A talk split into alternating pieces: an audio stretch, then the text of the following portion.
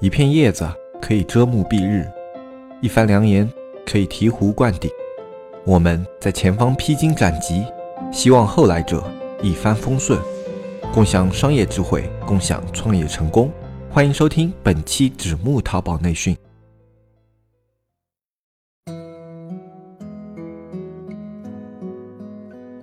各位纸木内训的听众，大家好，我是主播大海。有段时间没和大家聊天了。过年的时候呢，还是喜欢海水和沙滩，所以呢，呃，我们年是在长滩过的。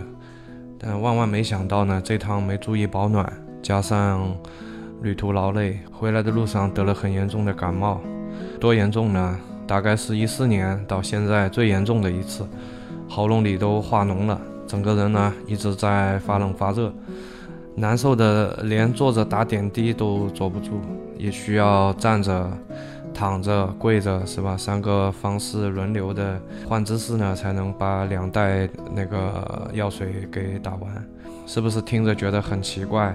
因为我也不是很明白为什么，就是这个腰部的肌肉特别酸，那一个姿势呢，就保持一会儿就有点吃不消了，啊，也够折腾的。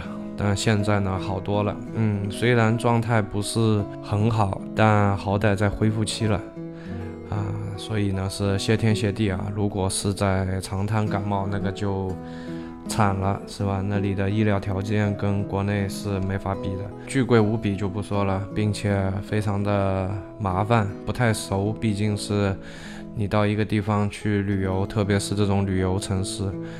那在哪里可以玩，哪里可以吃喝玩乐，还是比较容易的。但是，如果说你要在那个小岛上去找一个医院，那就特别麻烦了。而且我在岛上逛了几天里，也没发现有医院。所以谢天谢地啊，好歹是坚持到了最后一天，是吧？回到国内以后，然后才倒下的。虽然这一趟非常的折腾啊，这趟度假也吃了不少苦头。但是呢，依然要给喜欢旅游，特别是海岛旅游的各位做一个广告。国内海岛旅游呢，一般就比较偏向于这么几个地方，是吧？一般是巴厘岛、马代、普吉，以及相对冷门一点的长滩。那么先说说个人的偏好，那最美的没有之一的肯定是马代，但是。马代的这个过去的这个路途啊太长了，比较折腾人。转机不说，再加上那个震耳欲聋的水上飞机，一般不是普通人能够忍受的。所以是像我这样的这种懒人呢，是不太能吃得消。然后像巴厘岛呢，一般是玩酒店的，酒店特别的好，沙滩就不行了。沙滩是黄沙，而且很粗，踩在上面比较硌脚。水也不够蓝，还有个问题是岛太大了，就是没有那种小小的那种海岛的那种小而美的那种感觉吧，是大而糙的那种感觉。然后类似于像，呃，像普吉啊、清迈这种，呃，旅游业开发程度比较高，景色一般，那是我觉得就是不太纯粹。重点来了，就是长滩呢，相对开发程度不是特别的高，消费在非旺季还是非常非常便宜的。当然，坏处就是酒店比起别的开发程度比较高的地区呢，是有点抱歉的。大概水平呢，和我们国内的锦江之星啊，然后莫泰啊这种是比较比较接近吧，可能房间要比。那个锦江这种要大很多，但是从精致度来讲就是比较接近。呃，如果是住惯了好酒店的人呢，刚开始需要一段时间的适应。但是呢，好处也有，好处就是比，呃，价格呢比起国内游都要便宜啊。长滩的特色呢是潜水，喜欢潜水或者需要考那个证的呢，可以到长滩去，性价比比较高。然后那边有一个上海人开的这个潜水店，老板还是比较 nice 的，费用比国内便宜了不少。据说可以通过淘宝来这个下订单啊，然后到那边去消费。有时候老板的订单不够了，还会恳请你帮他刷个单什么的。呃，这次反正是被我撞上了，是吧？然后老板呃，给旁边的几个国内来的呃游完了就潜完了的人呢分烟扯淡，正好我在旁边喝饮料，然后就全被我听到了。然后老板的意思就是说帮个忙是吧？再拍个一单，然后这个钱什么的他。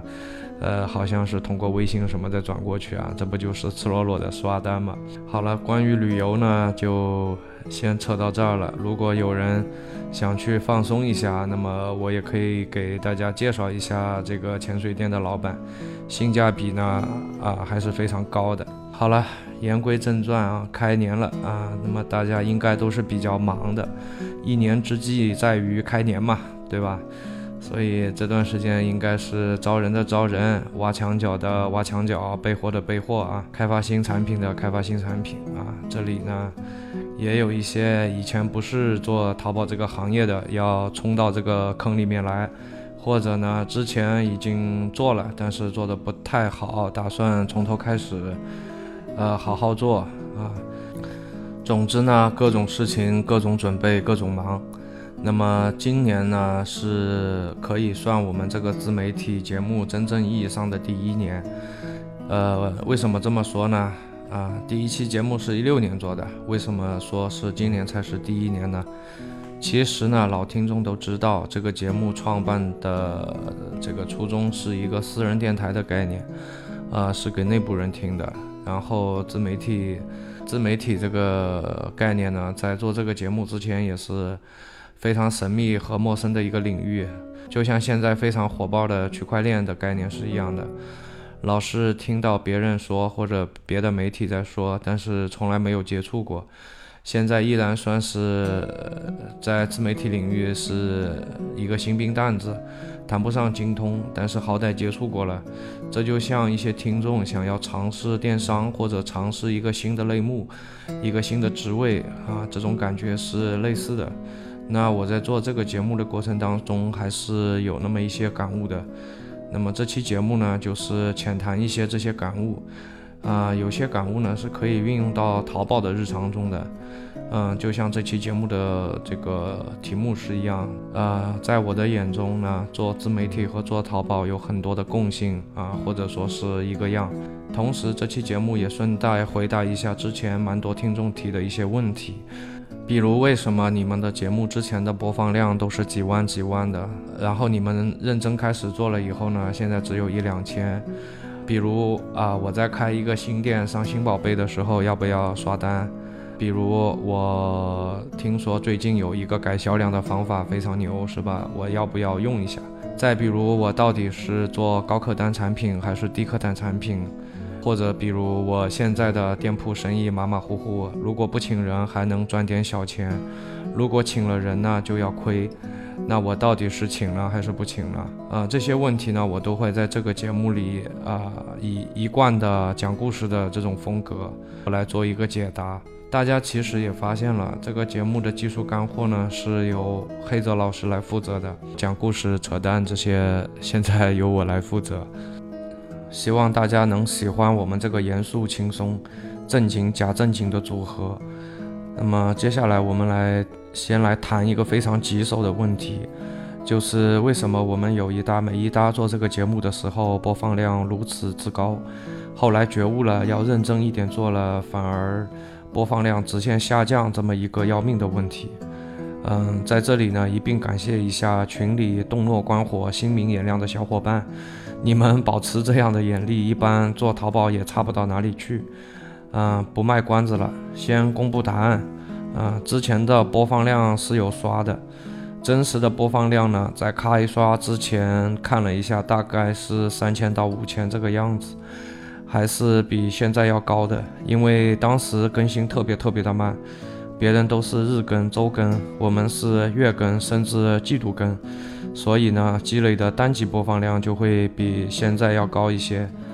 啊，刷单呢，其实也不是为了排名，嗯，是当时有一段时间非常好奇喜马拉雅排名的方式。那好奇心呢是个好东西，所以呢，当时就连猜带实践的稍微研究了一下。在这里呢，总结一下，如果你恰巧也是一位主播。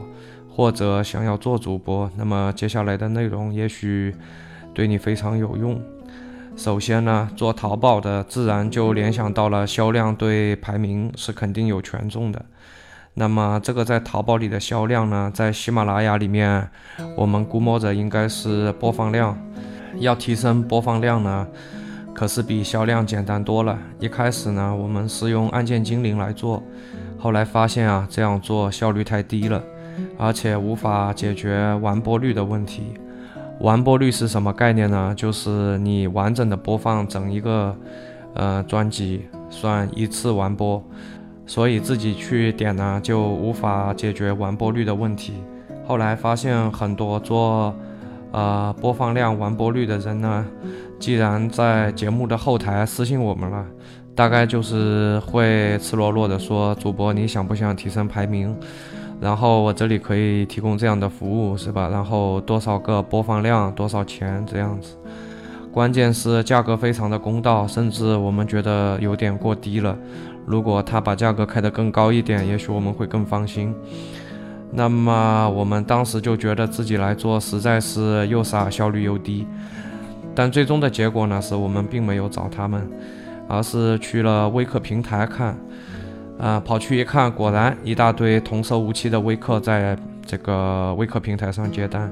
他们不仅仅可以做播放量，还能做播放率、做订阅数、做粉丝数，甚至是互动留言。我勒个乖乖！所以，呃，你们能看到在有些节目下方能看到类似于“老师好棒”“老师真是太厉害了”“老师我爱你”之类的留言。关键是。呃，价格巨便宜无比，具体多少我忘了，反正当时大概支付了一百元吧。然后那边勤勤恳恳地为我们服务了一个月，有没有效果呢？答案是有的，效果大不大呢？这个你想想也知道，不会起到一个决定性的作用。呃，跟刷单呢实际上是一个道理，也有一些幸运儿刷出了一番新天地。嗯，但如果你全当依赖这个了，下半辈子就靠这个吃饭了，那自然是不行的。喜马拉雅平台也不傻，是吧？它是希望把最优质的内容呈现给听众。如果排名靠前都是刷出来的，那么你可以想象一下，这个用户的体验度得多差，是吧？内容得多么无法入耳。如果是那样的话呢，大量的人这么做呢，他就需要改规则来对付我们。所以这个情况呢，在淘宝也是类似的，所以你看淘宝现在才会对于刷单打击力度这么大。但是我们说到淘宝的话，如果你上了一个新品，不刷行不行呢？不刷当然是没问题的，但是适当的刷它个几单，破个蛋，啊，会增加你这个产品的转化率。简单点说人话就是呢，提高了效率还省钱。所以呢，我个人是推荐这么做的。可能有人要说了，既然有用，为什么不一直坚持的刷下去呢？这里我还是以这个音频节目来做个比方。我们仔细的在喜马拉雅上看了一下做电商、淘宝之类的节目，真的没有让我们失望，大部分的节目都刷了。更加丧心病狂的是，我们还只是刷了播放量，他们是螺旋式的把能刷的数据都刷了个遍。而没有刷的呢，排名由于太靠后了，所以大部分已经停更了。更有意思的是呢，很多刷了很多数据的节目，也有一部分或者说很大一部分停更了。这个又是为什么呢？因为刷单只能解决你的排名问题。如果系统给了你排名，在淘宝里能不能成交就要看产品了。如果你的产品本身有问题，即便系统给了你排名，你的成交数据呢，也是要比那些不靠刷、靠硬实力排上去的产品呢要低得多的。这个时候，如果你还是要保持原来的排名不变，那么自然你还得继续的刷。如果是在淘宝里，你懂的，你的风险就会与日俱增。为什么越大的公司越不刷，越是小店越亡命之徒呢？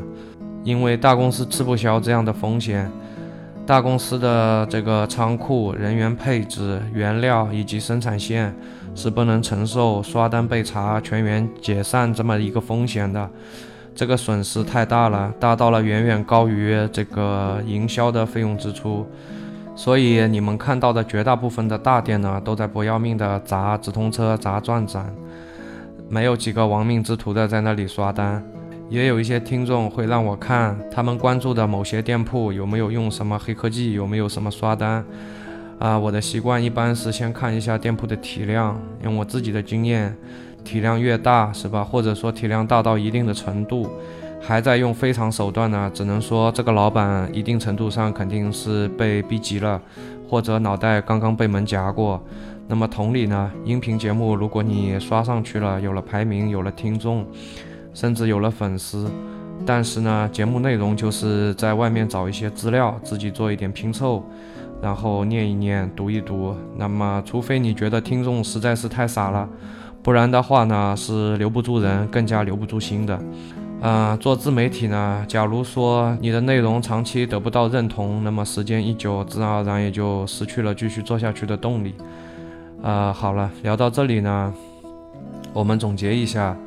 如果你是一个新进淘宝的新兵蛋子，然后你对淘宝的刷单黑科技充满了好奇心，那么你就放开胆子搞。如果你没有员工，没有日常的运营成本，搞死了呢，就是给自己放个假，那么你就放开胆子搞。如果你只想做一个小而不一定美，一个月只要赚个几千一万就够了，那么你就放开胆子搞。因为你的起点太低了，犯罪成本太低了。如果搞死了呢，好歹你也长个记性，下次下手呢温柔一点。但是如果不搞呢，也许就只能等死了。换一种情况，如果你虽然现在很渺小，但是对未来有一个宏大的计划和美好的憧憬，或者你现在已经做的不小了，你的背后还有一批信任你的兄弟姐妹，厂里面还有一群等着发工资的大叔大妈。那么，请你节制一点操作，浅尝辄止啊！能不能成功呢？比的还是硬实力，提高硬实力才是根本。而且，随着技术的这个飞速发展，漏洞肯定会越来越少，技术的时效性呢会越来越强。可能什么方法这个星期还能用，那么下个星期呢就要被查了。那么我问你，你到底是开一个电商公司卖货做企业呢，还是找一帮人整天玩漏洞呢？好了。以上这段故事呢，我大概回答了蛮多听众经常会问的一类问题。其实你也发现了，答案不在我这里，答案在你们的价值观取向里。由黑泽和大海筹划建立的社区纸木见闻已经内测上线了。对社区感兴趣的朋友，可以搜索节目简介里的微信“纸木电商”的全拼，添加我们客服小安的微信，小安会给大家介绍一下我们的社区。社区的内容，我们目前包括电商运营、视觉美工、商业逻辑以及电商新闻。对社区有意见和建议的朋友，也可以反馈给小安。纸木社区期待您的加入，与您共同成长。我们的节目呢，还经常被问到一些让我们感觉非常无力的问题。呃，大概就是关于宝贝的标题该怎么定之类的问题了。关于这个问题呢，我也是用呃这个节目怎么定标题的，嗯，跟各位分析解释一下我们的思路。那么经过我们长期的观察呢，喜马拉雅的标题权重呢，呃，非常非常的有意思。呃，这里说三点啊，第一呢是关键词呢越靠前权重越大。第二呢，括弧等特殊符号呢是允许进入标题的，但是呢会削弱权重。第三呢是不像淘宝那样会做内容和标题的相符度的这种检查，呃，哪怕是呃你是一个教气功的节目，也可以在这个标题加上淘宝的字样，呃，简单说就是什么词都能加，它不做检查。所以从流量和运营的角度来讲呢。我们这个节目的标题就应该叫做“淘宝电商运营开店干货”。当然，如果愿意再长一点呢，还可以加点别的什么词进去。但是这样一来呢，就特别不精准，而且呢，易读性很差。所以我们在定标题的时候，首先会考虑标题和内容的相符度，在这个基础之上呢，我们再来考虑标题的引流能力和别的什么什么一大趴拉子。所以，如果你下次遇到此类的问题，或者就是标题这个问题呢，希望我们的选择对你有所启发。今天节目的时间呢已经差不多了，最后呢，我们抓紧时间来谈一下最后一个问题。这里重提一下这个问题，就是我现在的店铺呢生意马马虎虎，如果不请人呢，还有点钱可以赚；如果请人呢，可就要亏钱了。我到底是请了还是不请呢？这个问题实际是一个非常非常好的问题。很多做淘宝的听众做到了一定的时期呢，都会遇到这个选择。那老规矩，我还是先公布我的意见。如果你现在的瓶颈是人手不够啊，严重的拖大了你店铺的发展，那么哪怕会亏点钱，我们都建议你要请人建团队。如果你现在的瓶颈不是直接的人手问题，而是你的个人时间被。呃，客服、美工、运营、发货等琐事拖累，导致你没时间去拓展对企业以及对店铺有益的事物呢？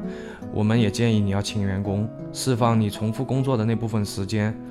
嗯，作为一个公司或者是一个店铺的领路人，你的时间呢，呃，远比你想象的要宝贵。你应该把自己的时间全部花到对店铺发展有建设性意义的事物当中去。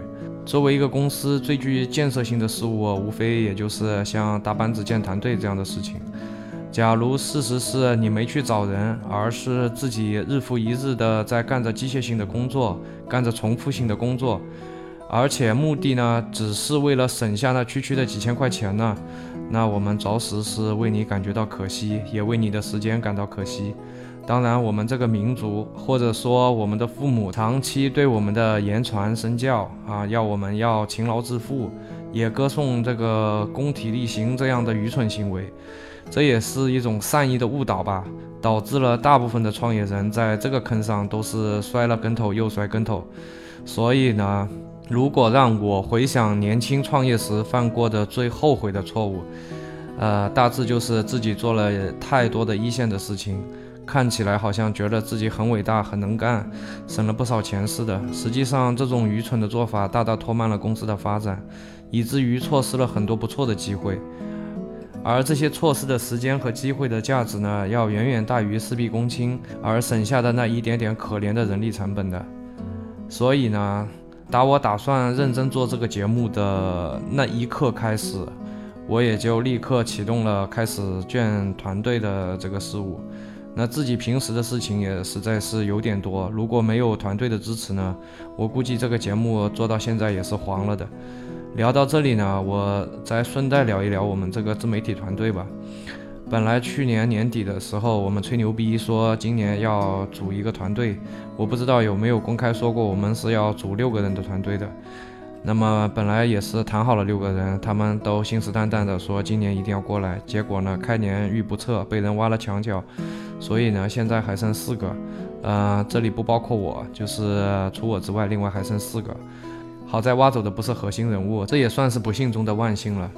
搭了个草台班子呢，我们也就初生牛犊不怕虎的干了起来啊。关于淘宝，呃，实操我们自己是有一套的，但是你说，呃，变成培训放到网上来讲，放到小程序里去，呃，分享呢，这稍微有点难度。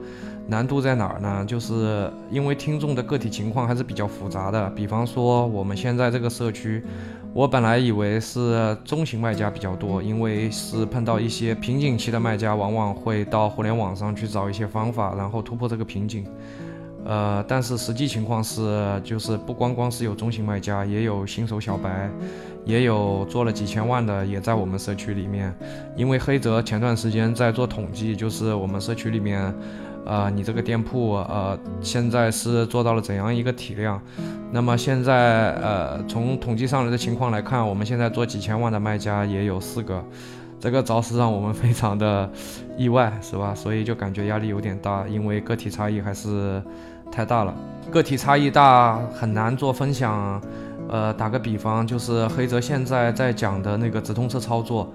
呃，假如说这个换成我来讲大实话，那么你们听完以后，我估计能实操的也没几个，因为我的心比较大，然后也比较肥，所以呢，呃，做事情呢就稍微有一点点的，呃，有一点点的奔放，万一失败了呢，就是卖房卖田的节奏，然后这么刺激的事情肯定不适合推而广之。那这个事情里面有没有技巧呢？我们几乎是没有太多的技巧，都是一些。硬知识，在这些硬知识之下呢，下了一个大赌注，所以这大概是我自己做事的一些方案。但是我总是觉得这种方案不太适合放到网上去讲，因为我知道我自己的这个承受能力比较强。如果这里如果碰到一些承受能力不太强，或者说他觉得现在本来他的生活非常美好，呃，收入也不错，比上班的要强很多，然后自己做了一个小而美的店，然后受到我的蛊惑以后呢，他去下了一个大赌注，万一运气不好输了，那可能我可能背下了难以偿清的一些罪过吧。所以呢。呃，这些我们都是有所克制的，在这个节目里做分享。这些分享的知识呢，我也是一而再、再而三的提醒黑泽，一定要毫无保留的说出来。那我们在自媒体是新手，没有经验，但是呢，有一招肯定是管用的，就是真诚。如果你袒露心扉了，就算有些地方做的不太好。那么多数情况下还是能够得到别人的理解和支持，这也许呢是一个笨方法，也许呢也是最好的交流沟通的方法，也许呢就没有什么所谓的技巧，有的只是态度。我们只要端正自己的态度呢，我想还是能得到听众朋友的支持和理解的。另外呢，就是我们还是有点自知之明的。毕竟自己的知识量还是挺有限的，所以呢，我们又差不多花了三千块钱在外面买了一些内容，并且也整理在小程序里面了。啊，那边我们也是一个年付费，是吧？然后只是他们比我们贵了将近十倍，所以呢，就是只是没有特别的标注这些呃内容是我们花钱买的。之所以要把这个社区做成小程序呢，我们也算是。用心良苦了，希望你少刷朋友圈，甚至少用微信，像什么快手、抖音这种都是毒瘤，我们一律都是不装的，所以也不建议你装，因为你都已经是非常有正能量的去做淘宝了，这么繁重的活儿你也得敢，你都敢接的话，所以希望你还是珍惜一下自己的时间。如果你们不小心手贱点开了微信呢，我们这里也给了一次让你们改过自新的机会。你下拉一下微信的最近联系人，进入我们的小程序看一看我们为你们整理的电商文章，好歹也算是合理的利用了自己的碎片时间。宇宙间瞬间充满了正能量。这期节目呢，就让我们带着这样的正能量结束了。那我们下期再见，我是你们的老朋友大海，拜拜。